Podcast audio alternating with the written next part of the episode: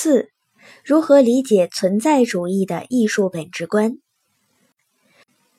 存在主义创始人海德格尔以梵高的油画《鞋》为例，阐释了艺术作品的本质存在。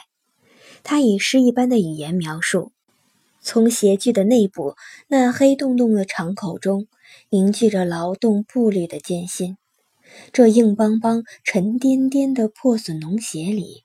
聚集着那双风寒料峭中脉动在一望无际的永远单调的田垄上的步履的坚韧和谢缓。鞋皮上粘着湿润而肥沃的泥土，暮色降临，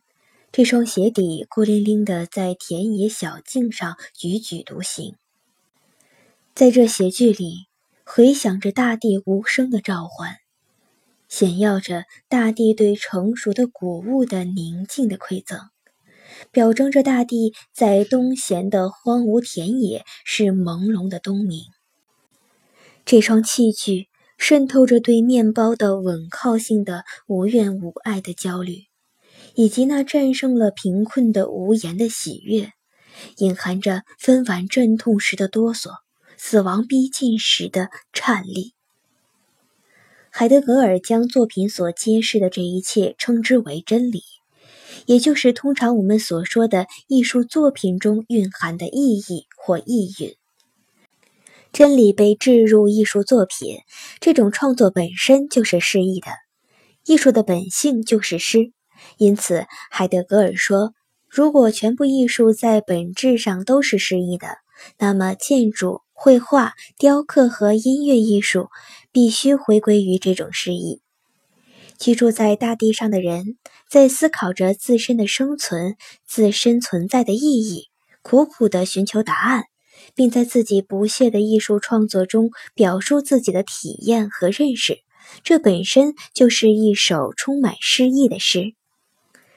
我们或许应该从这个意义上去理解海德格尔所引用的德国诗人荷尔德林的诗句：“充满牢记但仍诗意的居住在此大地上。”海德格尔一向反对传统美学中那种将审美对象和审美主体二者对立起来的二元论立场，而主张消除这种二元对立。在他看来，只有当鉴赏者面对并领悟作品中所敞开的真理时，这作品才真正存在。从本世纪的五六十年代起，西方的后现代潮流兴起后，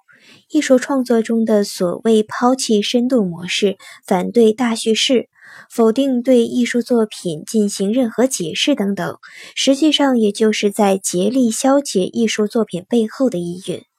应该说，海德格尔是坚定地站在捍卫艺术中存在意蕴这一立场上的。海德格尔在他的《诗人何为》一文中，阐述了他对二十世纪西方艺术所面临的处境的看法：技术统治的对象化特征越来越快，越来越无所顾忌，越来越遍及大地。海德格尔指出，这是一个贫乏的时代。而这个时代的艺术也是贫乏的，其中很难再有真理的显露。这个时代的芸芸众生意识不到，也不去追问其自身的存在，不去思考生存的意义，只沉浸在物欲的追求之中。时至今日，主要诉诸于视听觉感官的影视艺术、新媒体艺术的崛起，从根本上改变了现代人的认知方式和审美快感方式。海德格尔曾反复询问：在世界黑暗的时代，诗人何为？用荷尔德林的话来说，哪里有贫乏，哪里就有诗性。无疑，海德格尔对诗人可以引申为艺术家寄予了很高的期望。的确，艺术为我们这个日趋平面化的机械复制的独独的时代，为在银屏前长大的。被加拿大著名传播学家麦克罗汉称为“用眼睛思维”的一代，保留了一个诗性空间。